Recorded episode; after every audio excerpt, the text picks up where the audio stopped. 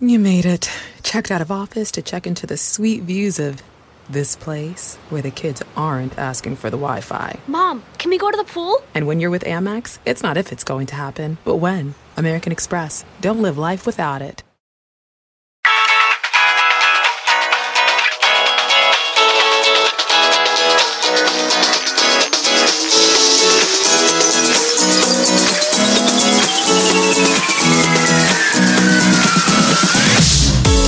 Welcome to Fear It Goes, the podcast all about taking your fears with you and doing it anyway. I'm your host, Brandy Taylor. Hello, hello, hello, beautiful souls, and welcome back to Fear It Goes. Today we have a very amazing guest. I'm super stoked to have Lanny on with us. You guys have met her once before, but today we are talking about how to improve this isolation period with your kids and school because I know for myself, I have had some interesting challenges with my little guys um, and working with them online and how easy or not easy that has been. So, today we're going to talk about some ways that you can help with that and some of the holes that we're finding, things that could be bettered.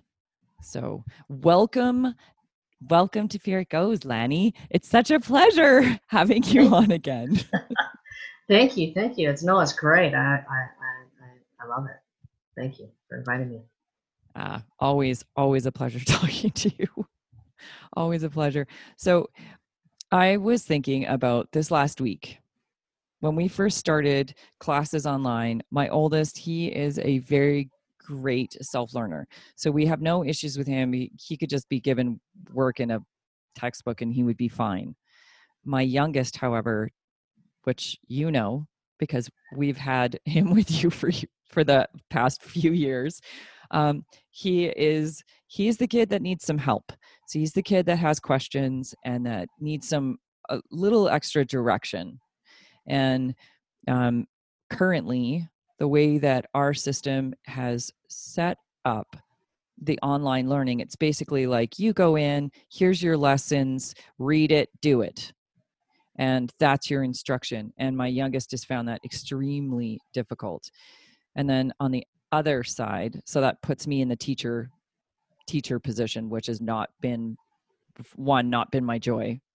I i like teaching things I, I do like teaching things and I, I'm a coach. Of course, I like teaching things, but I like teaching very specific things and I don't like teaching my kid. right. right. Well, it was some things. Like we had a lot of fun actually writing a story, he and I.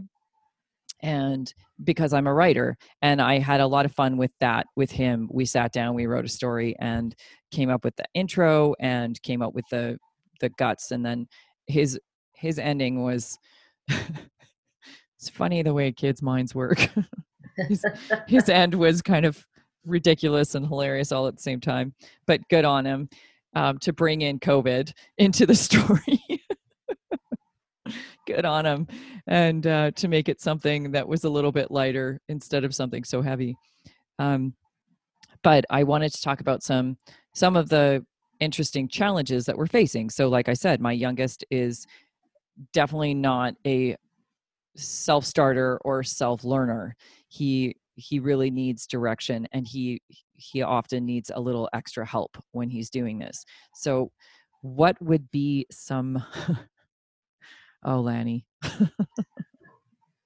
I'm sure you're experiencing this with some of the some of the parents that you've had discussions with. What are you doing with these parents? You know i've i've spent uh, a lot of time the last two three weeks um, talking parents off the ledge. Um, it does feel that way. Yes, it does. Um, you know, when it comes to education, there's some big lessons that are emerging from from uh, you know the whole uh, pandemic and the lockdown and the social distancing and, and whatnot. And we have to remember that human beings are really pack mammals, right? So, so when we start social. taking our our you know, telling our kids they can't go play with their friends and they can't do that, it, it creates a little bit of anxiety for them as well. For sure so it does. To be understanding of that. Um, you know, some some trends are, are coming forward, and I just kind of like to to put this forth before we talk about actual strategy. Um, parents are now uh, getting a sense of how challenging it is to be a teacher. oh, yes, I can attest. So this is really good for teachers because parents are going, "Wow, I I I can't. I'm I've been trying to get this kid transferred out of my class for the last two weeks, except it's my own kid, um, and I'm going to kill him." So, um, you mean I can I can transfer my kid out of this class? yes, please. Just kidding. Just kidding. Love you, Brian. um, but you know, they're they're seeing what what it takes to be a teacher, and being in front of a classroom is a very very challenging place to be. But in some cases, parents are also saying, as as as you had alluded to, they're also seeing where the child is struggling in some skill set areas, and primarily in the areas of reading, writing, and math.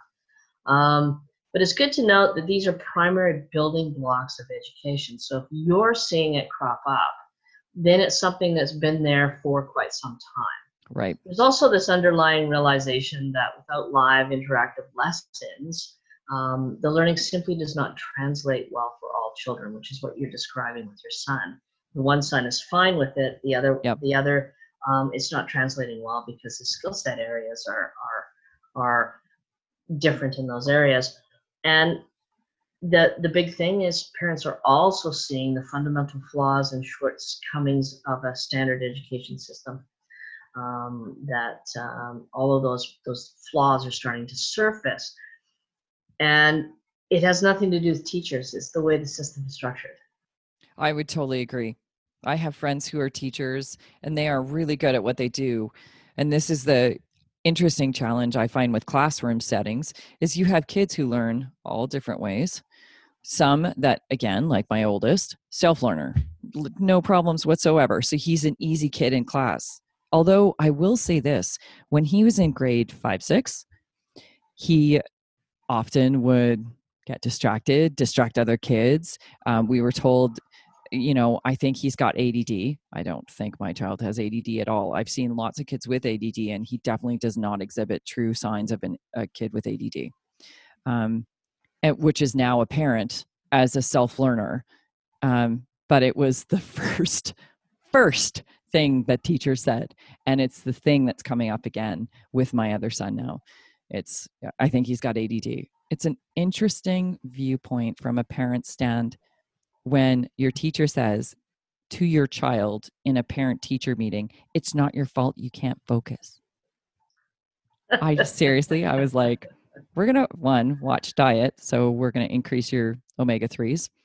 Um, we're to help out with that because that'll help with his focus.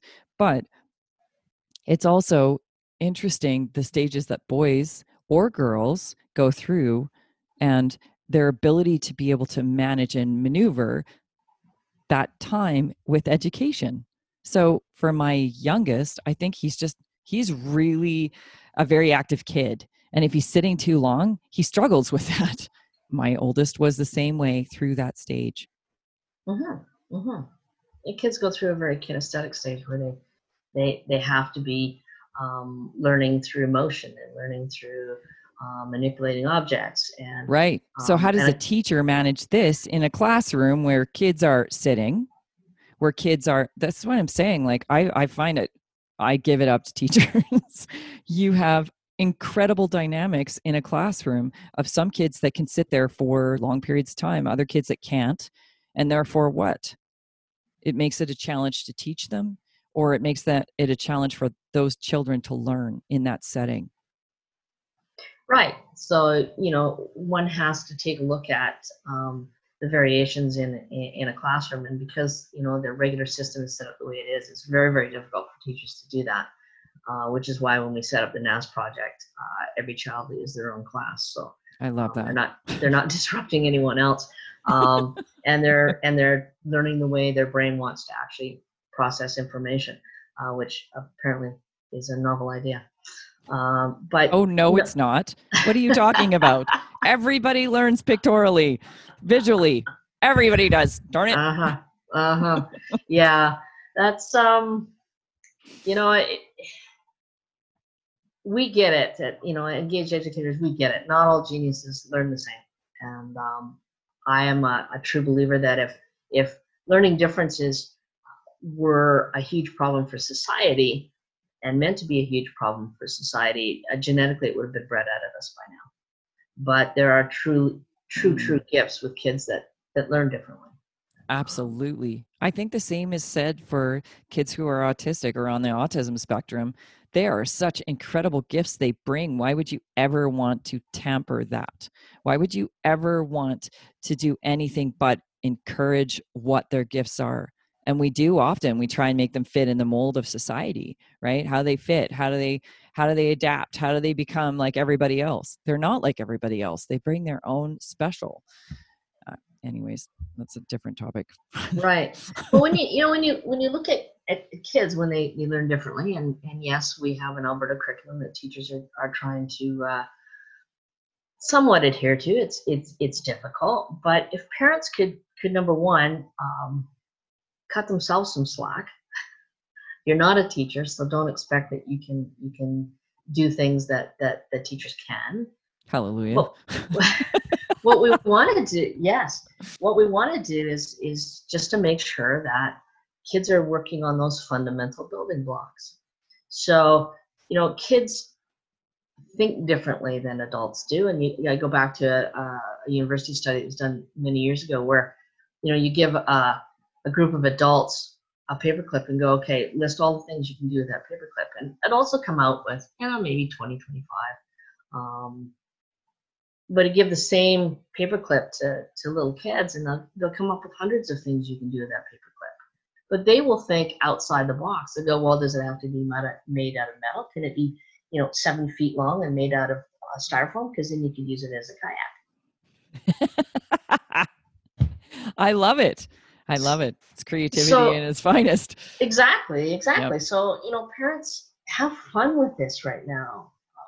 And and no they don't have to be going to school for three hours a day or right. four hours a day but they do, do need to work on those fundamental building blocks. So base mathematics. Can you do base mathematics in, in, in a game format? Sure you can. Can you do uh, reading with them? Sure you can uh, can you do storytelling which is which is base communication skills sure you can so all of those kinds of things writing is important so one of the best things you can do with your kids is have them journal.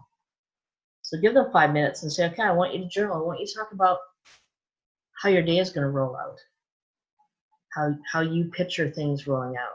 One of the things we had in one of our newsletters just this past month, we put in a calendar.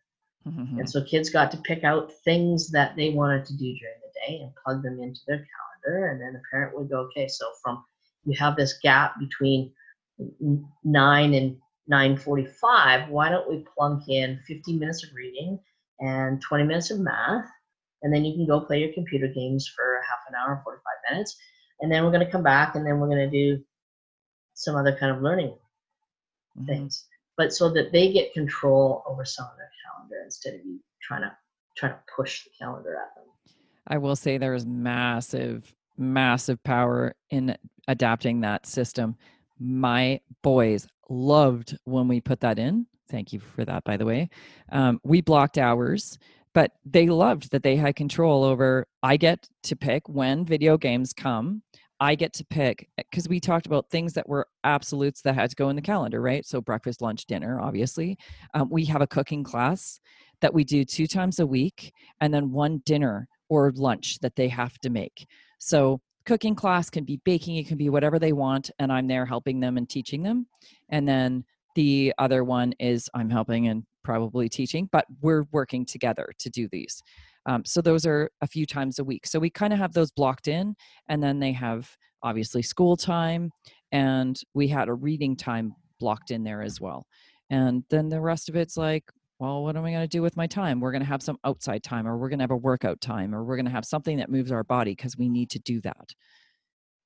Right. And now that the weather's nice, oh my God, I'm so. So excited. It's finally blue skies here. It's been very dreary and snowy for the last while. We are, we still have snow on the ground here. It's crazy. It's melting, but Well, welcome to the east side of the Rockies. oh my goodness. So, yeah, that's right. You're not even here. You are in the sun and the beautiful weather. Yeah, trust me. Uh, it is it's so nice to see blue skies and we have double digits all this week and moving forward which is so great. So now activity becomes part of um, our daily schedule and you and i were talking about routine and how important that is for kids and for us too because there's certain things like getting out of pajamas. So the kids and i made a deal. I said okay that's it. No more staying in pajamas all day long like and they said oh come on one day and i said one day a week. You can stay in pajamas. Outside of that i want you to get dressed. Because it just becomes like this weird mental state of um, complacency. Exactly and and we need to keep normalcy in in the picture because as we were saying earlier if if we're social distancing and they can't play with their friends and they can't yep. get through that that that normal sort of routine we have to build our, our new normal which is not playing with your friends but you know with with zoom and, and a lot of the other mm-hmm. platforms you can certainly have visits with your friends uh, if they're on a gaming platform that allows them to play a game against their friend yeah um, virtually even if if you know the kids you want to keep them away from video games if that's you know something that your family doesn't like to do is is is computerized games you can play battleship with the kid across the street. What do you mean? Right? You know the game battleship? Yeah yeah. So coordinates and whatnot if they have a game and you have a game or you can actually just you can go online and print out the grids. Yeah. And um, then you can be on a platform or FaceTime or yeah. sit across the road on the on the yeah. driveway. Yell at each other. L fourteen.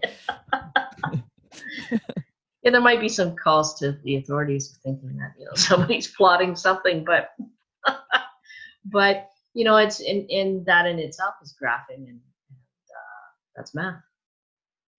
That's so funny. I never thought of that. And my boys love well, my oldest loves board games, loves board games. It's an interesting idea um, between him and his friend because his friend's got some of the same board games, so they could easily, literally play that game together that way. Oh, that's such a brilliant idea. yeah, I have a friend of mine that I'm I'm helping her develop a, a board game for corporate teaching. What we did is we had eight people come in on a on a Zoom call. Yep. And connected a phone to to the computer and and put the phone over top of the board because it's a it's a new game. Yep. Nobody has nobody has it because it's not released yet. But we were all playing. There was eight of us playing, and and all eight people were from across the country. Yeah. And she was just moving the little guys on the board, and we were all rolling dice on our on our phone app. That's so awesome. So there's lots of ways you can you can you can do that. You can still board connect. games are not a problem. Yeah. Yeah. I you I think you and I were talking about that before about communication is not just about language and the words that we're saying and speaking. It's also the visual cues we get, the body language we get, the inflection in tones. So there's so much to be said about seeing someone like you and I are on Zoom right now and mm-hmm. there is so much to be said about this form of communication and times when you can't be in person to still right. have that connection that is meaningful. Absolutely. Absolutely. I, and kind of bringing this back to the school side of things that's one thing that i love about what you're doing with nas that is kind of sad that we don't have happening on the on the public system in the public system. Although although I will say this my friend's son, his teacher is doing live classes online.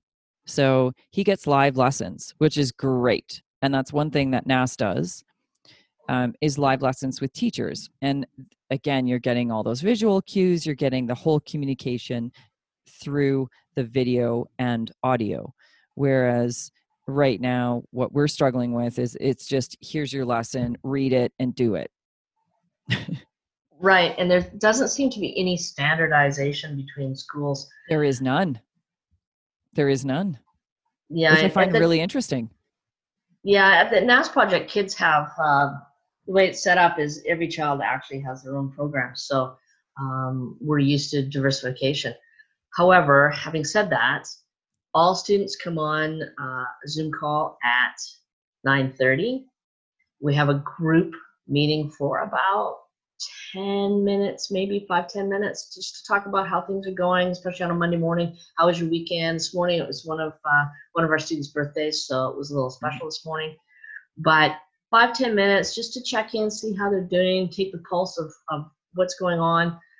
And then they go off into separate classrooms with whatever teachers they have. So there might be a group of two kids, or there might be three in another one, and there could be, and then there's one on ones going on but all of that happens between 9.30 and 11.30 and then the kids break for lunch for, for an hour and then they come back for half an hour as an entire group and do science together mm-hmm.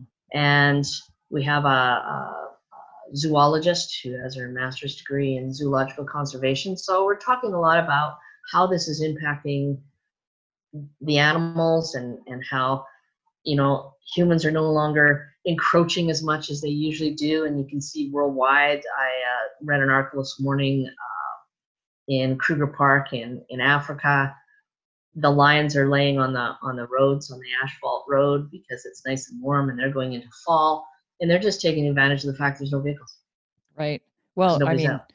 They were talking about like the canals in Venice that were like clean for the first time in forever, and it's amazing how fast an ecosystem can rebound when it's not having this constant stress added to it. And we are so similar that same way when we stop adding stress to ourselves, we are our own ecosystem. Um, it's amazing how fast our bodies can rebound. Right. Right. Right. Yeah. Stop adding stress to the system. yeah. So, so the NAS project, kids are done are done all of their lessons and all of this the school by one o'clock, and then and they have time during that. So they're not listening to a teacher all that time. You know the teacher will instruct for again five seven sometimes ten minutes. And then they'll be on screen along with the kids but the kids are working on their journals or they're working on uh, an assignment that the the teacher has posted but the teacher is right there. So you know the kids will virtually raise their hands up and go i have a question go okay yeah. so it's it's very much like it was when we were actually in, in school, but we're just we're just doing it virtually. So we really haven't missed a beat because we've kept it as as close to normal as we as we possibly can. I can see massive benefits with that. Like um, one of my oldest, his name's Ben. Um, one of his teachers came on and said, "We're going to have a group a group call. I just want to see how things are going and if you know the workload is too much for you guys or if it's just right or what's going on. I want to do a check-in. So she had a i don't know if it was google meetings or if it was zoom or whatever platform she used but um but she had this call with the class and it was really interesting because i could hear them um, in the other room and just all the kids talking and they were so happy to have this connection with their teacher. So the teacher is doing this once a week. Now, that's one of his teachers. The other teacher, none, no communication. It's just all online. It's yeah. so fascinating. Same school, same grade, not same communication points or touch points. Um, but those students were like were able to ask questions or i had a problem with this. I didn't understand this. Because right now when you have lessons online and this is where um, my youngest struggles if you have lessons online and there's anything in there that doesn't make sense to them they have no way of asking. Right. Through email? Like you know what i mean? It's great that the nas project is available like you have teachers available at all times and i know uh-huh. with the nas the way that you guys set up is so smart that no matter what, the teacher knows where that kid is at any given time by the end of the day. It's right. not like a week later or whatever. And I don't even know if the teachers are looking at the assignments that we're submitting. I don't even know. I I, I would hope they are. um, I would know, assume they are, but again, yeah. I don't know. Yeah. like nothing's yeah. been communicated. There's no grading. There's no there's i don't know what's happening with this stuff we're submitting is it are we on the right track yeah you know feedback is is so so important and the and the system just isn't set to do it we have to understand too not all teachers are are comfortable with a video platform yeah and and we have stress and, and teachers have stress teachers are, are worried about you know filling their curriculum and and getting done what they're supposed to get done. And, and i think you know what we need to get done is to make sure that all of our students and our kids are okay. And for some kids school is their only sort of contact point with other people. Right. And now if that's if that's gone then that's going to cause them stress as well. So anything parents can do anything parents can do to, to increase normalcy um, to build in routine because boy if you're going to, to bed at, at three in the morning and, and getting up at three in the afternoon boy when we go back to what is going to become our new normal they're going to have a hard time readjusting to, to that. So yep. routine is is is a big thing to to keep stress levels low. I know at nine o'clock i'm going to be doing this. I know at you know 9.45 i'm going to be doing this I know that I have cooking class at 11 because my stomach's starting to growl a bit. So I know I'm going to do cooking class, but what kids don't understand is cooking class is actually math. It's fractions. Measurements. It's demis, you know, it's measurements, it's it's decimals, it's it's all sorts of, of calculations that you're making in split seconds. And now, you know, uh, making bread. Okay, so let's talk about um, yeast and how how that creates the the rising action of bread and why does that happen? And now it becomes a science class. Right. So everything that you do in your house is is education. Okay you're gonna laugh at this. So ben and i have taken three runs three runs. I have never had this issue with a recipe ever in my life. I am quite an accomplished cook um, and baker. I've been baking my whole life. So i've never had a problem with recipe. Never french macarons have been a very big challenge for us in this house. I don't know why, but the third run was yesterday. So first one was complete flop. We I I tried using a no like a sugar substitute that was disastrous. Um, and I think that a sugar substitute could work. I just think that sugar that I was using or the sugar substitute I was using was not the right one to use.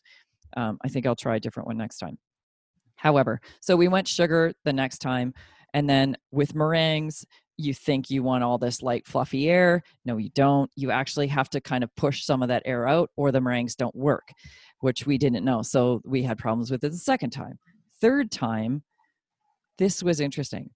Temperature in the oven is extremely important, and recipes vary from one to another. And that temperature was not right for us, nor was the time that they are supposed to sit in the oven.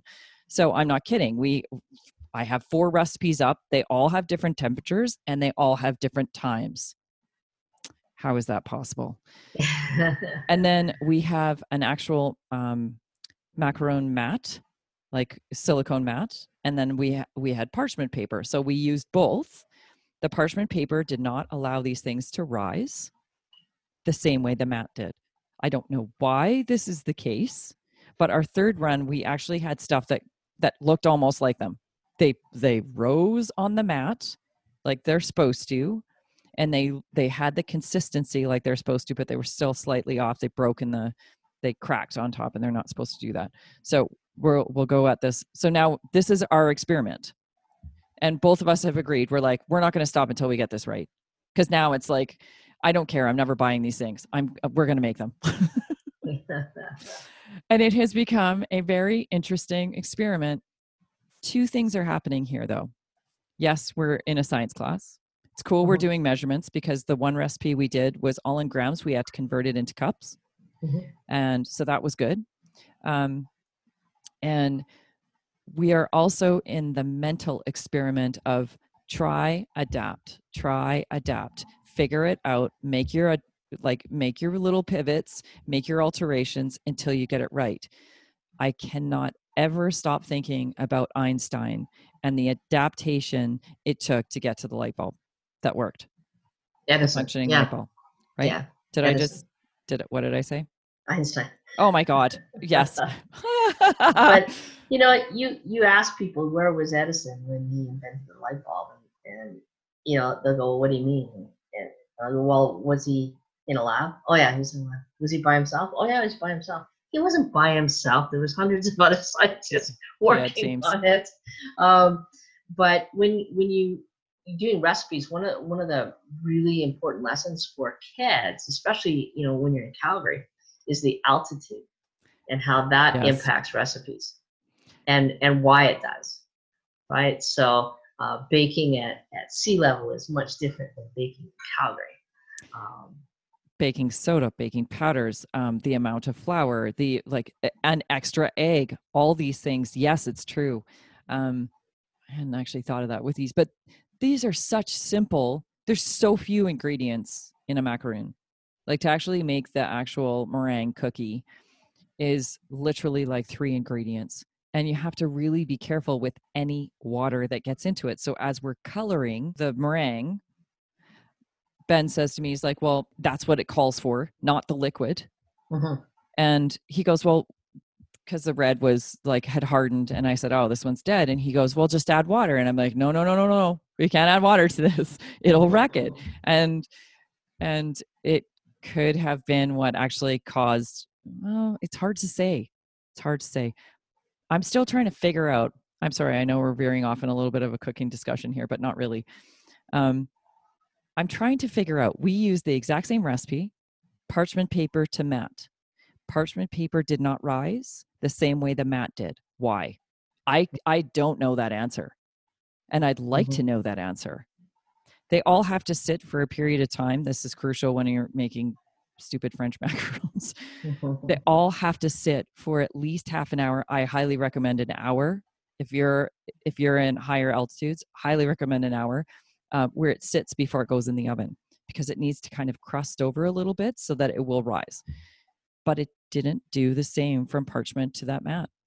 I don't know what like what would be the difference. Well, it could be texture of the, uh, or, and it could be airflow, right? I don't know. It's very confusing to me. We'll figure well, it out. Well, I, I, I do know a couple of scientists that I could um, tap into and ask. Um, I might, need to know the know. answer. I have a problem. I need a solution. Darn it. right. Right. And but, that's that's one of the beautiful things the kids and I have talked about through this time too. Is that there's not only ever one solution to a problem. Never, never, never. Never think that you're that there is only one right way because we're looking at what it says online for how to fix these problems and some of them work and some of them don't for us. Why is that? Because there isn't just one solution to a problem. There are multiple solutions to any problem. Right right and really a recipe is just a suggestion and uh, a menu in a restaurant is a list of ingredients badly organized. I find cooking is very much a suggestion and mm-hmm. i take it the way i want to always baking mm-hmm. um, quantities are so crucial in baking.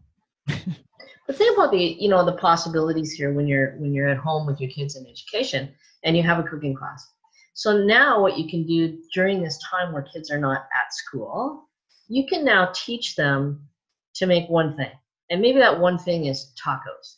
Oh, and get them Brian to master tacos, right? So by the time we all get back to our new normal, you are mm-hmm. now going to have kids that have a repertoire of recipes, and now you can just assign days. Okay, today is your day to make dinner, and I'll get all the ingredients, and uh, you're going to make dinner tonight. And this is going to last after, long after we've we've you know stopped this this social distancing and, and very true.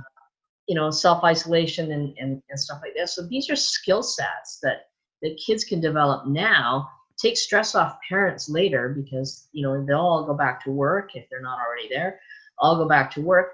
And now you have at least one maybe two nights where you're not having to make dinner because the kids got this. Yeah. Got brian brian is my youngest and he loves tacos and he makes them. That is that his is his one meal that he can make no matter what he can always make it. And he's been watching gordon ramsay over this break and he's fascinated by Gordon Ramsay and it's lovely because Gordon Ramsay does some really nice lessons online on YouTube. And I said, buddy, let's just pick one recipe that you want to make and we'll learn how to make it. That Yeah, can the- be your cooking class. yeah the more you can can have kids master something right the more often that you can do that and uh, allow them to master something that increases their self-esteem. That increases their ability to say hey i can learn. I can do this. I can create this. I can make people happy. I can make myself happy. I feel like i, I have a worth. All of these kinds of things that teachers are trying to instill in students every single day. And and not the parents aren't because they are when they come home from school. But mm-hmm. now that you have them during the day take this embrace this opportunity to begin okay i can watch my child master something. Remember when kids were really really little and you know they started to walk and you're so excited because they took a step and it's like everybody's cheering? Mhm. and then now we just expect them to to do things and but nobody's cheering. Right. And be good at it. yeah. Why didn't you do that right? Instead of and you know what? And i can't say that i'm i'm perfect with this. I catch myself now in moments with them where i'll say you know what? I'm really proud of you. Um, one of the lessons that came up this week was a an art class. So it, one was an organic sort of style still life. So we had a bowl of fruit and it was just organic shape. So it was rounds and you know and lines and it, it was more fluid. And then one was geometric of the same thing. And he did a beautiful job a beautiful job representing both. Right. And he he went into it saying i'm really bad at art. I can't draw. And i said buddy yes you can. And he said well can you help me? And so i drew his start lines.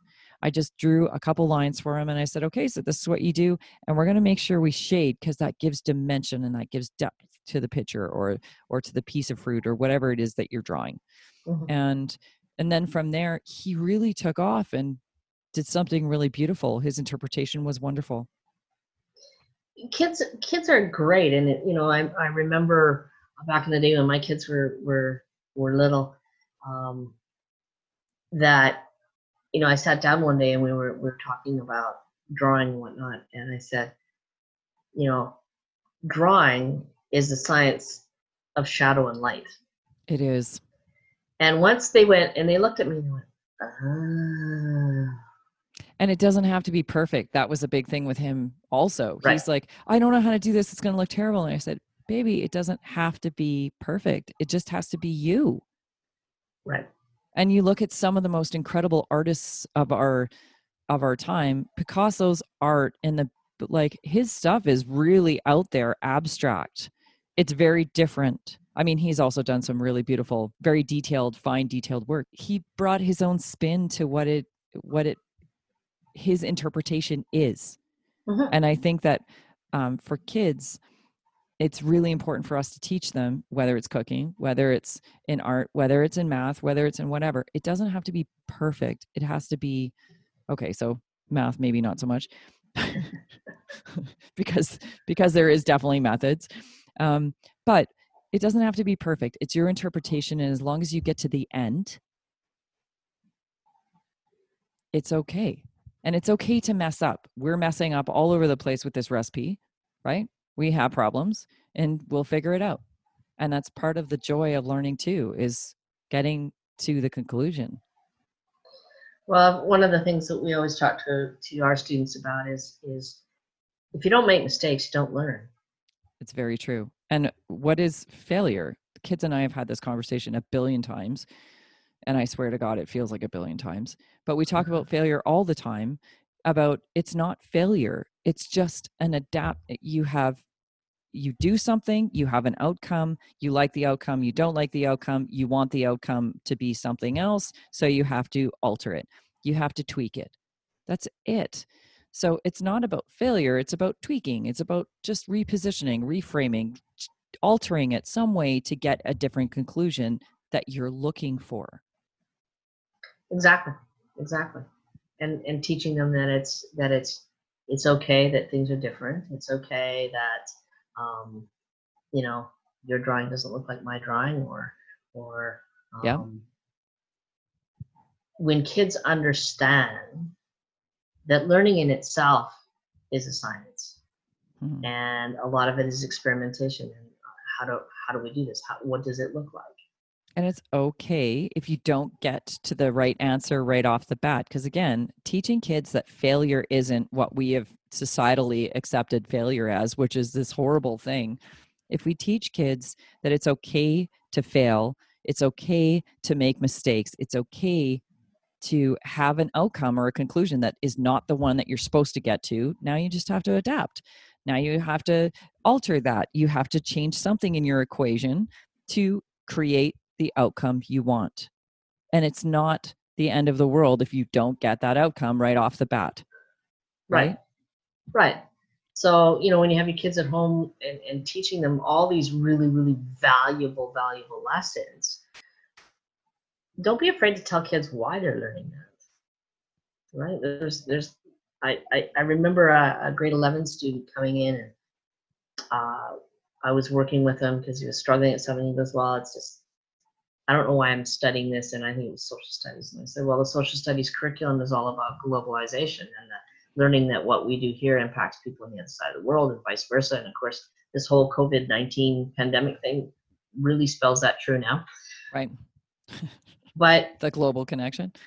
yeah, but a, a, a lot of kids don't understand why they're learning something. And it's important for them to know why they're learning. Why, why do we teach math? Well, we Right. teach math because it's it's critical thinking skills, it's problem solving, all of those kinds of things. And when you come right down to it, when you look back on your school system and your your your school age years when you when you look back on it other than the law of physics and the rule of law and the fundamental building blocks that you mastered anything else you learned in school has now been proven not to be true or is now irrelevant Right. right? So Yeah. it's important that we master those building blocks. So that's why you know science is important because the laws of physics are the laws of physics, um, and the rule of law. And I really firmly, firmly believe that while we have our kids at home, these are some of the things that we should be focusing on. We need to teach our kids things that artificial intelligence can't do. So you know, a, a- calculator can't really multiply it, just successive adds. right? But but having kids understand that multiplication is just a different way to add is, is an important Mhm. skill. But what we need to teach them is is how to be compassionate, how to be empathetic, um, and how to be innovative. Mhm. And above all, they never, ever, ever forget what it means to be human. Those are the fundamental things we have to instill in our children. It's important because yes, we don't know what's going to come in the future, and and you know it's important to learn how to cook. Yes, it is. But if you know you're going to train your your student to become a chef, and, and your kid is six, let's start looking at um, go on YouTube and and and take a look at robotic cooking because there are restaurants that just use robots. And people are freaking out going oh my gosh it's going to take away you know jobs from human human beings. Not so. If you have there's a restaurant in uh, i think it's in boston that does noodle bowls all done by robots. They're all circulating woks. And the people that are working in there are switching out bowls underneath the, the robotic woks they're really focused on customer service and that touch point the connection. for hmm you know the human connection so now people can focus on that human connection and not have to worry about standing over a hot stove It's interesting when you talk about cooking too, because you think like it's consistent repetition. Mhm. Where is the creativity in that though? Like, or maybe there is some, I don't know. But I mean, my least favorite part of cooking, I love to create in the kitchen. I love combining different ingredients and different spices and coming out with something interesting or innovative or delicious. hmm but I hate the chopping. Like this, I would love to have a sous chef, you know, Mhm. someone who does all my prep work for me. Oh my God, Yeah. I'd be so happy. I'd be in heaven. Okay, can you cut this up for me? And I'm just throwing things together and mixing those ingredients. I'd be in heaven. And honestly, I would love a robot to do that for me. They exist. They do exist, and Yeah. and they're they're trained um, by you know Michelin chefs, and they they chop and they Right. dice and they slice and all of those kinds of things so that you don't have to. So we have to really take a look at, at what important roles our kids are going to play in the future and what what they can can do and, and that artificial intelligence can't do. I often think about as new technology comes in, old technologies will leave. The workforce will change. Mhm. People are very afraid of what's coming with AI. And I think with AI, we will see new opportunities that we never ever had imagined before. Like before computers existed, we didn't know what coding was. we Right. didn't know what cloud was. We didn't know what blockchain was. All this stuff that has come in with new technology requires us to be able to work these systems and use our minds in different ways instead of being on the line of a factory or you know what i'm saying Absolutely, absolutely, and that goes back to never forgetting what it means to be human. So i think okay how is this going to affect law? Makes me think of self-driving cars. I see two possibilities. I'm about to hit a car in front of me or i can veer left or i can veer right or whatever the case may be and i'm going to hit this there or i'm going to hit a person there. Which choice do i make? How does the ai decide which one to do? In law same thing. If i'm a lawyer or i'm a i'm ai which which direction do i go because if i'm ai i have no emotional content Mhm. i have no emotional viewpoint so i can look at it from a very disconnected standpoint which sometimes can be extremely helpful but in decision making Mhm. where does that play because there's no compassion no empathy Yep, and that's why we need to teach our kids that. Make sure that our kids understand that, right? It's it goes. I think it's It's the movie WALL-E where where Mm, at at the end of it, you know the the you know everybody's going around in in chair. They never walk anywhere. They have these movable chairs and and stuff, and and then they suddenly discover there's a swimming pool, right? It's like wow, where did that come from? Was that there all the time? And it, it's if we become complacent and Right. forget what it means to be human and all of those things, then we're going to get into trouble. And the adaptability right Right, right. And we need to we need to teach kids how to adapt. And and wow, now we have this, this worldwide platform that we can use to teach kids to adapt. You know, here here normal is not normal, but Yep. is this our new normal? And so how- you know, and how many people are struggling with this change right uh-huh, it's a very drastic change imposed very quickly uh-huh, and Mhm. For some people like i'm great with change i can take change i could take change on the turn of a hat no problem but my mom is not like that. She Right. struggles with change so when change is coming in it's every part of that change is difficult to manage. So it's the ability and this is a trained skill you and i've talked about this so many times it's a trained skill set. Well, I think you know people just it's it's not necessarily that they don't like change. Um, people don't like being changed, and so it's a pivot, right? right It's it's we're all having to pivot, and sometimes it's just you just have to pivot six degrees, and it and it and it and it makes everything different. It's like the NAS project. We were all live in the classroom and and and interacting that way, and all of a sudden schools are closed down. So okay, now let's think about it. Let's pivot and let's produce. right So um, and it's not that anything really changed except for the fact that teachers are now on screen as opposed to But that's critical thinking. That's the word I was looking for, or the Sure. term I was looking for. It's critical thinking, right? Yeah. If we are able to, because critical thinking is about being able to adapt, finding different solutions to the same Mm. problem, asking, asking how, asking why, asking what, asking what can be done. Being able to make that instead of getting stuck in the I can't, I won't, this is hard, or I look very often from the space of I get stuck in the fear, not necessarily me, but people in general get stuck in the fear. And we are bombarded with a lot of fear right now through our media. And what happens when we go into that state?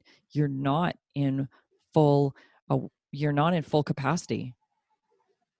Your frontal cortex isn't working the way it should be in any given moment when you're in fear. It, it just isn't. It's you have a amygdala hijack. Yeah, and I think you know, with with Earth Day coming up, because what's that? uh Twenty second. Is that right away? It's coming. Yeah, it's coming up the next couple days. Um, excellent time to to to talk about the Earth and what's it. We're now in pre World War II um, carbon emissions. Like the Earth is going. Oh, thank you. I can breathe. yeah and so you know what what has shutting down industry for for you know a period of time done it's it's it's done a lot for mother earth and that's a huge experiment you know and i and i you know you look at at uh, things that have come off in, in in the pandemic not all of it is bad Oh, for sure. I think there's some great things that have come of it. i often wonder if our collective iq will raise after this That's a very interesting question to ponder. isn't it uh, through this pandemic, I've done a lot of reading and watched a lot of videos and um, read a lot of articles. And you and I were talking prior to this this episode um, just about this one scientist I was looking at, and he's quoting stuff from a physicist, and I'm digging into levels that I never thought I would dig into with this pandemic. And there's a lot of information out there, and where do we stop? I wanted to know the true core of what was happening. I'm still finding interesting information that relates to that. But I'm also Right. seeing the the how do I want to word this? Kind of like the I, I like to call things the storefront, the front, right? What what you seem to see on the veneer, hmm and then what really sits inside. I look at us that way. I look at life that way. What's really going on? And Right. you ask, is there going to be an increase in collective IQ? I think some are fighting that immensely. I think there's a dis- discrepancy between two sides. And I feel like sometimes I'm of two minds, right you know, we all are right? Where sometimes you're like, okay, this is what's really going on here. And then there's other times you just get caught up in the media, in the whirlwind of uh, really this fear based, um, perpetual feed. And why why are we being fed that way? And what comes of that? right i i found um because that Wow. dumbs us down, right? I just said we are in amygdala hijack. What does that mean? Frontal cortex isn't working. Are we creative in that zone? No, we are not. right We are not thinking full capacity at that point. So, will we have a dumbing down or will we have an or a raising up? I don't know. Yeah, and you know, I I I have this thing. I I, I came out to BC to look after my mom because I'm originally from BC, and I came out here to look after her, and then the whole lockdown thing happened, and um, so now I'm here. But my my mom watches the news every night at five, Right. and I I don't. I Right. I I choose what news feeds I will I will look at. Yep. Um, I, tend to read an article, but I don't watch news because I I find that very unhealthy, uh, both mentally Yep. and physically, because my anxiety goes through the roof. But Exactly. you know, I I just I just leave. That she can watch the news, but I just leave. And I even when I'm at home, I don't watch the news because I I, I find it a lot of it sensationalized. And I will go and I will read journals or I will I will Yep. read articles written by you know scientists who are are proven in their field. I don't tend to play into. I don't even you know, Facebook is a big thing where you know people are going on Facebook and oh my gosh, you know, you know, the sky is falling.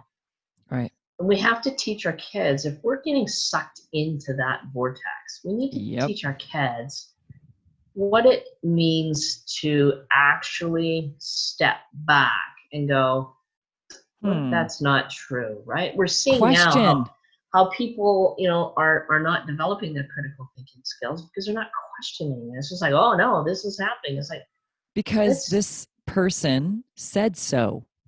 right, Are we being led or are we are we rising up? This is a very interesting question around a collective a collective IQ, a collective um, intelligence that shifts or drops.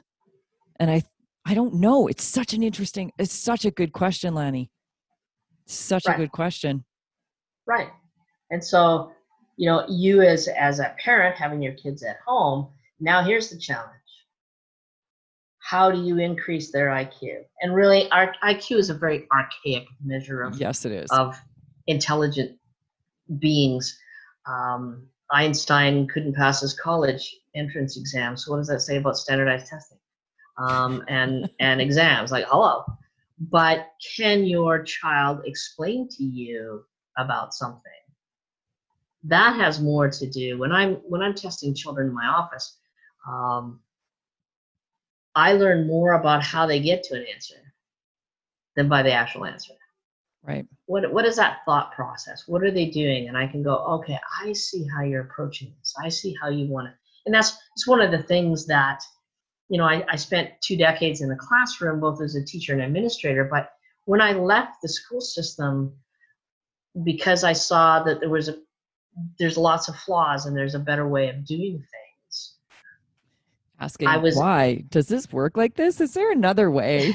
exactly exactly but it doesn't mean i teach you know 16 different algorithms to get to the same math answer right. because that just confuses kids, right? Because then they don't know Of which one to use. But having kids step back and respond to a question instead of react to it, hmm which in, in itself is a massive skill to have. Like, let's just Yes. step back and respond to stuff. You think about, you know, medication. If you respond to medication, that's a positive thing. But if you react to it, it's a bad thing. Right? So we have to teach our kids to step back and respond to a situation instead of react to it. And and education, if we can get them to step back and go, okay, I can do math, I can I can do cooking class, and that is math. I can um, you know, communicate my ideas without having to speak if I can write them down. I can, you know, put into permanent form something that I'm thinking of and then come back to it two, three days later and go, do I still believe that's true? Right. And and and pattern and take a look at how their Mhm. thought patterns change over a week. hmm It's amazing because kids flip. Kids are smart. I've never met a stupid child ever. Um, stupid adults, on the other hand, tends to be lots of those. Um, usually on the But that's freeway at six patterning o'clock. too. But that's patterning too. yeah, yeah. But I'm sure you know on the freeway at six o'clock when all the stupid drivers come out, um, even that's less now because people are driving. So, you know, less people are driving. So, um, Three weeks, half a tank of gas. there you go. I didn't even know what that was. No wonder gas is so cheap right now. No one's using it. Yeah. No For sure. The demand has gone down massively. Yeah. yeah and it's good and you know and, and you know thank heavens for for truckers my cousin is a truck driver and, and thank heavens for for them keeping pe- keeping the country moving and and you know the train systems and Yeah. and you know our Food and- cargo moving and you know we've our come back to yeah we've come back to a very fundamental state and and i as a rule anyway. Anytime I go uh, to a store, um, all my life, I have always thanked the cashier. I've always thanked Same. the people loading the shelves. I've always done that. I remember when I started teaching, that caretaker was walking down the hallway, and I said uh, to him, I said, "Hey, thanks for coming in today." And he stopped dead in his tracks. And he turned, and he looked at me, and he goes, "Well, I have to go to work." And I go, "It's a choice. You didn't have Yes. to come, but you did come." And I just want you to know, but what you're doing today is valuable. And and you're when- appreciated. Exactly. One of the Mhm. things I have always taught my own children, and they're, they're adults, but I've said, you know, when you get a job, you don't get paid for the hour. You get paid for the value you bring to the hour. So make sure it's very valuable. And people don't understand that. If you got paid for the hour, you could just stay home and get paid, which is, oh, what some of us are doing now. But that's not going to last forever. But um, no. you know, I, I think if we can teach kids those valuable little nuggets, it's going to go a long way to get them to understand um, routine and why we have it and why we need it, especially this time when when normal is not normal. Yeah. But if we can get into a routine, yes, getting up in the morning and getting dressed and and uh, you know having breakfast and uh, one of our students one morning came on the screen and he's got a dress shirt on Nice. because his dad usually goes to the office every morning but at home he goes to his home office but he still has his dress shirt and his tie on. Yeah. so you know what we do kids are watching. So be careful. Because kids watch and, and they watch more so what you do than what you say. Of course. so pattern it for them. Get up in the morning have routine.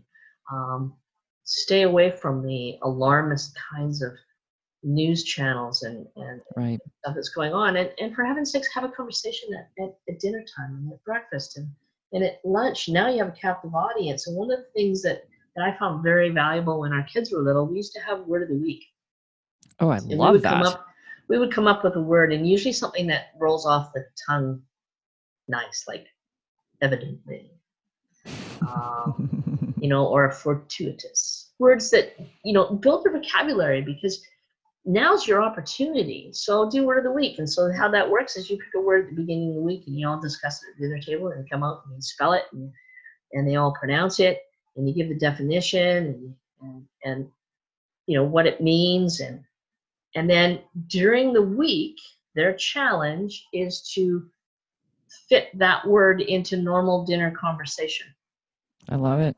And this So- is a great, great exercise for adults. Increase Exactly. your vocabulary. Exactly. And I remember um, because our kids are all two years apart, and, and the oldest one would get it, you know, the first day um, after we gave the word. So Tuesday, she would work it into the conversation. And it, and it can't be just a random sentence, right? It has to work into the conversation. So it takes it takes some skill. The the oldest one would get it Tuesday. The the middle one would get it by Wednesday, Thursday. The youngest, you know, sometimes Friday, and you know, you think, man, are you going to get it this week?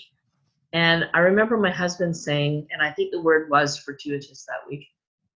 And uh, um, my husband had asked me something about what had happened during the day, and, and I had said, wow, you know, this was this was very cool because this happened. And the little one looked at me and went, well, that was fortuitous.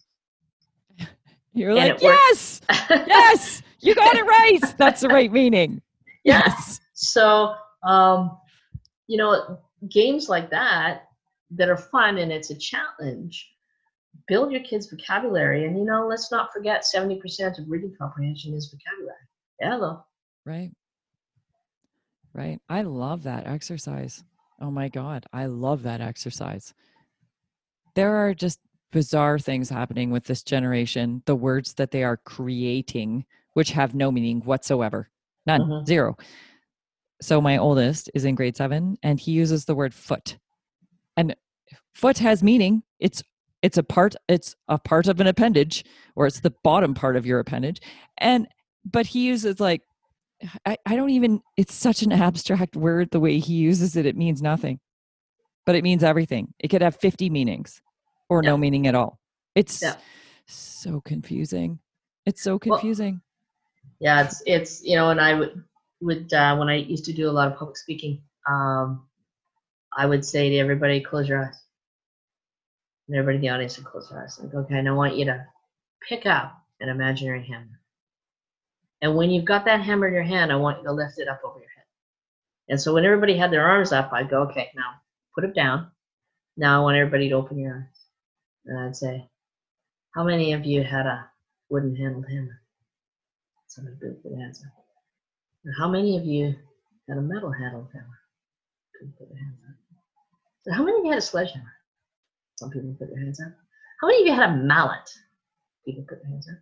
I said, you know, I said one word, and none of us have the same mallet. Of course. So it gives depth to our English language, and our English language is so rich and one of the actual, actually one of the best laid out languages in the world in depth, not on the surface. So which is why English becomes very confusing to people, but it is one of the best laid out languages in the world in depth. But when we start having conversations with our kids, like how many definitions is there a hammer? You know, how many definitions are there of foot? Right. So, you know, in, in, in, in, if you're speaking imperial measurement, foot is, is 12 inches, right? right. So, um, so there's all sorts of conversations you can have around language, and you don't have to be a linguist to do it. But it's it's valuable for your kids. You know, if you started um, like you start now, but if you started three weeks ago doing vocabulary building with your kids just at the dinner table, their vocabulary would be massive. I love that. I'm actually going to incorporate that for sure. And I highly recommend any of you who are struggling with getting into some sort of rhythm routine with your kids, the calendar that and Lanny, do you mind if we just stick that can we can we have a PDF that we stick into the show notes? Sure, we can do that. That would be awesome. Um, she gave a great example, and seriously, my kids love it because they get to incorporate the things that they want into the day, and we still incorporate other things into the day that have to be done. And everyone's aware of what's going on, and they're excited because they get what they want in the day. It's not loose.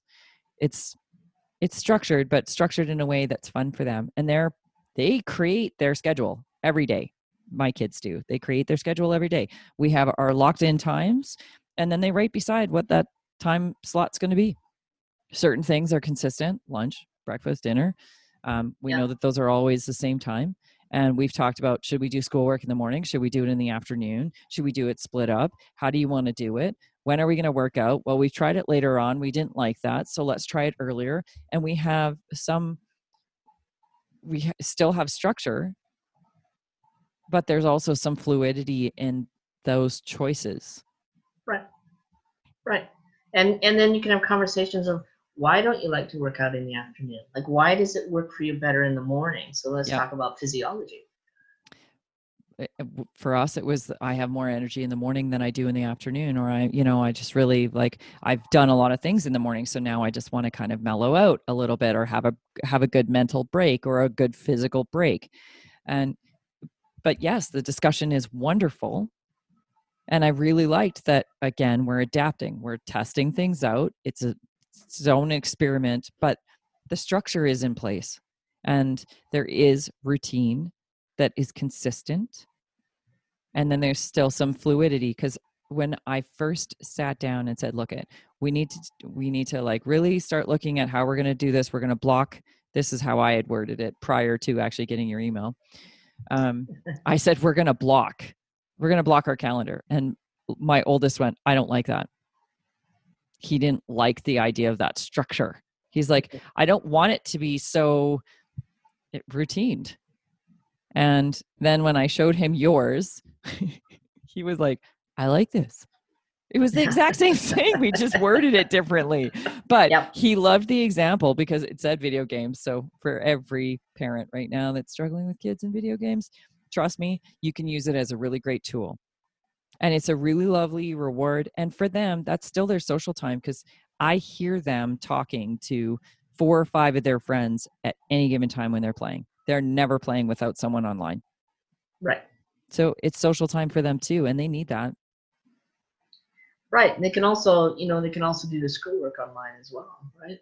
hmm Yes, NAS You know, project. if you, yes, that too. Um, yes, NAS project. but you know, if they, if they, you know, if you get a creative teacher, you know, they might come out with an assignment that says, okay, get four of your friends online Love that. and discuss this. Yep. And then report back tomorrow. But, you know, not all kids have access to to computers and technology and and and I understand that. But you know, you can you know, writing letters might come back in, into uh actually into uh the mainstream. Who knows? I this is something that was brought up to me the other day, and totally an aside from anything to do with education, but just a really weird thought was: Are the days of handshakes and hugs gone?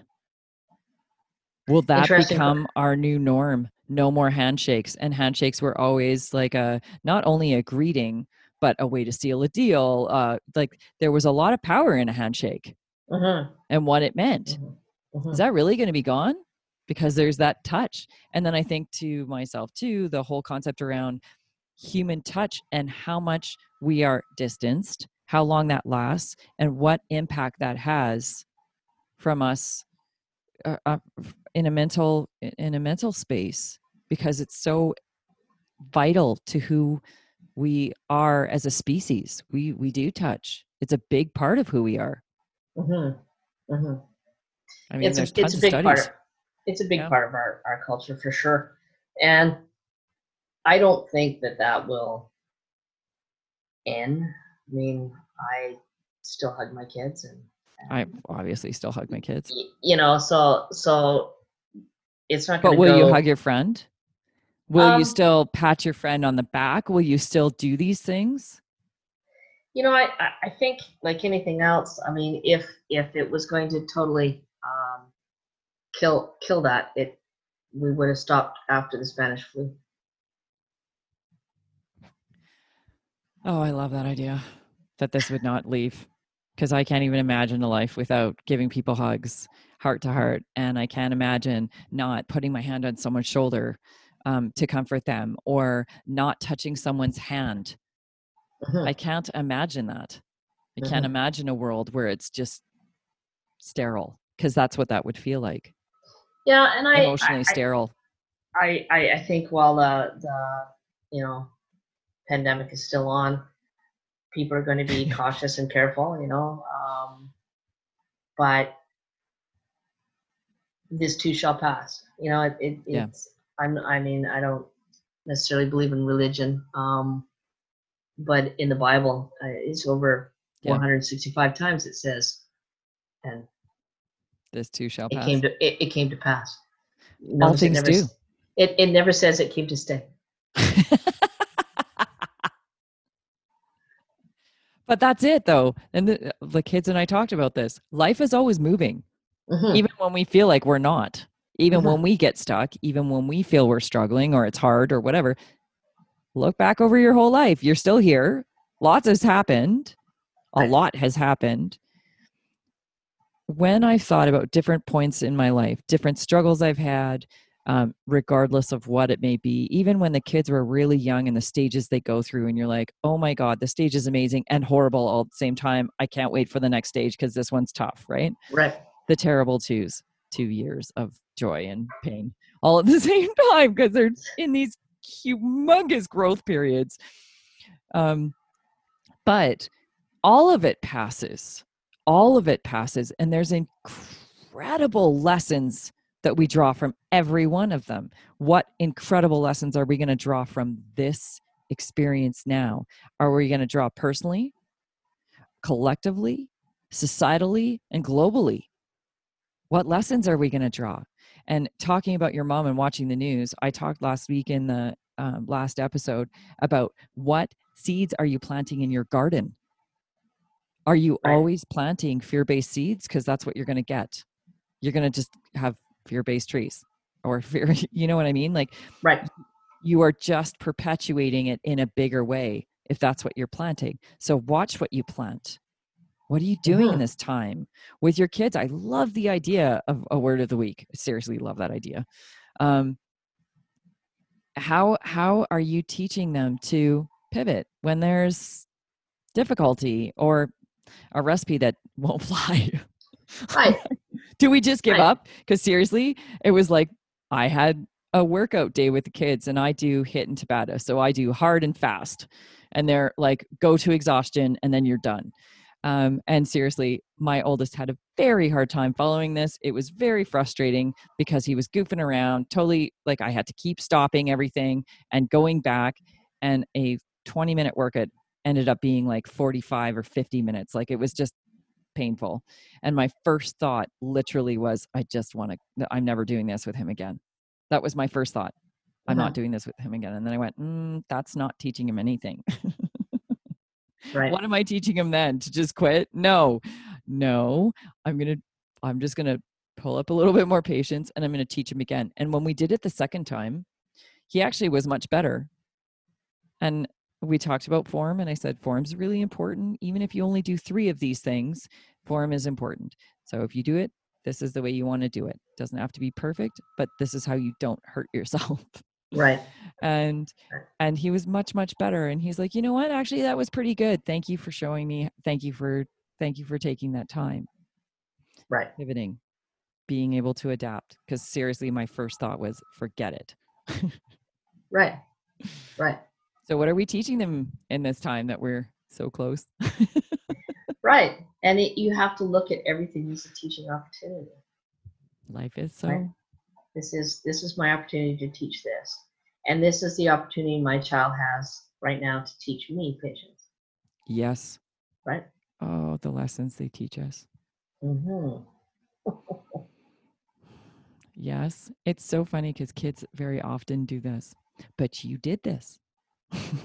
But you said this. Yes i did. Yes i did.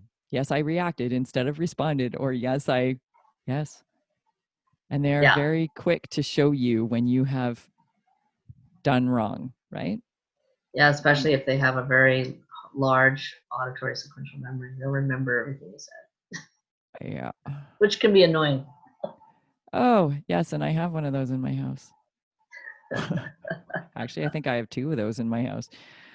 Yes.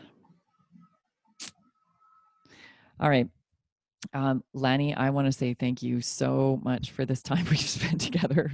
You're most welcome. Um, can you give a little bit more information on the NAS project, how people can contact you if they are looking for some more guidance and um, some more structure with the way that they are teaching their kids? If this is important to them, which honestly, I think this is a great opportunity for us to really look at the way our system is set up. Um, like I said, my one my one friend's son, he's got online learning. Lanny's NAS project is online learning. You have, um, sorry, it's all online learning right now, but I mean live lesson Mhm. or do it yourself. And so for you parents out there that are struggling with the do it yourself, there are other options. There are truly other options, and your teacher may not be able to facilitate the way your kid needs it. So look at other options. The NAS is an amazing program. I cannot ever say enough about this. ever, ever, ever. Lani is brilliant. I love what she is doing. And it is truly a movement. And I wonder if this is the direction that see, I look at the education system from this space right now, and I think this could really change the way that we see education moving forward because everything's moved online. We know where the holes exist. We know that some teachers or some kids will just learn easy, right? So if I'm a teacher, I could I could explain this to a thousand kids, a thousand online instead of my classroom of 20. And then the kids that are struggling, they have the additional teachers and resources to now tap into. Whereas before, one teacher with that group. I don't know. I just look at this as opening up op- opportunities. yeah, and it's it's it's certainly a, a game changer for sure. The NAS project is, or it came to being when when actually I was still in my teaching career and and was looking at at how the system is set up. We have 21st century kids going to 20th century buildings, which is not a problem, but they're going to a 20th century building, getting an education that's still sitting on template from the 19th century education. Incredible. So, and we're not there anymore. So, no. you know, say for example, the curriculum, provincial curriculum says you need 750 hours of math in a year, and 750 hours of English in a year, and 650 of science and social studies. My question always was, what if you don't need 750 hours? What if you need less? What if you need more?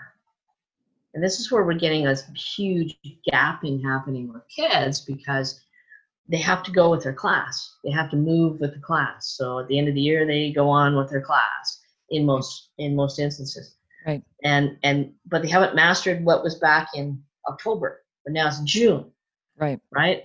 So at the NAS project, every child is their own class.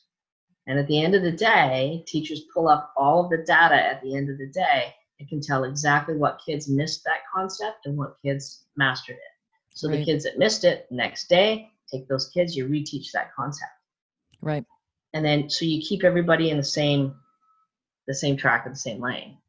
Um, so that we don't have this gap in. And the kid that got it can excel at the pace that they learn. Sure. Yeah. Right. So yeah. your bell curve, the kids on either side of that never get left behind. Right. Because that's where we struggle, I think, with the system we currently have. Is right. there's this clumping of kids that just are kind of in the middle and they learn at that pace and and they they pick it up relatively easily or or well mm-hmm. and then you have the kids that are struggling on either side so one kid that learns too quickly and they're bored out of their tree so they're right. causing problems right? right which I knew lots of those kids growing up. And I have one of those children. he excels very, very quickly. And then my other one that struggles with concepts sometimes. And if it's not explained in the way he learns, he doesn't get it. So he's right. on the other side. And he's right. not by no means is he is he stupid, but he right. feels that way because he's not in the herd right? Well, yeah, because they, they go, there must be something wrong with me because I'm not getting as quick as because I'm not getting this, but my friend is. Right. Because we're always comparing. Right. Right. And and you know, not all geniuses learn the same. So why would we expect to teach them the same? You know, like the only thing you can do in a in a system, and our our, our system that we have now is based on a 19th century model that was Rockefeller. Rockefeller started the first school district.